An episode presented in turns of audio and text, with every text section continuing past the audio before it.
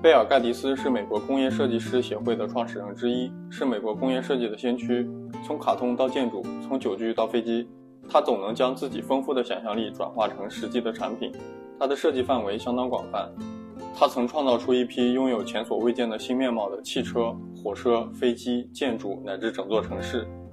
他也曾设计过打字机、厨房的炉子、家居、吸尘器等日常生活的必备用品。爱国者收音机是盖迪斯在1939年设计的。成为美国工业设计的经典作品之一。一九三九年，纽约举办世界博览会，他被委托设计通用汽车公司展馆“未来世界”。一九三零年代和一九四零年代风靡美国的流线型运动，彰显了美国工业设计的壮大和发展，创造了一个全新的美国形象。盖迪斯是这场运动的主要推动者，是这股大潮中最出色的弄潮儿。一九三二年出版的《地平线》，影响最为深远。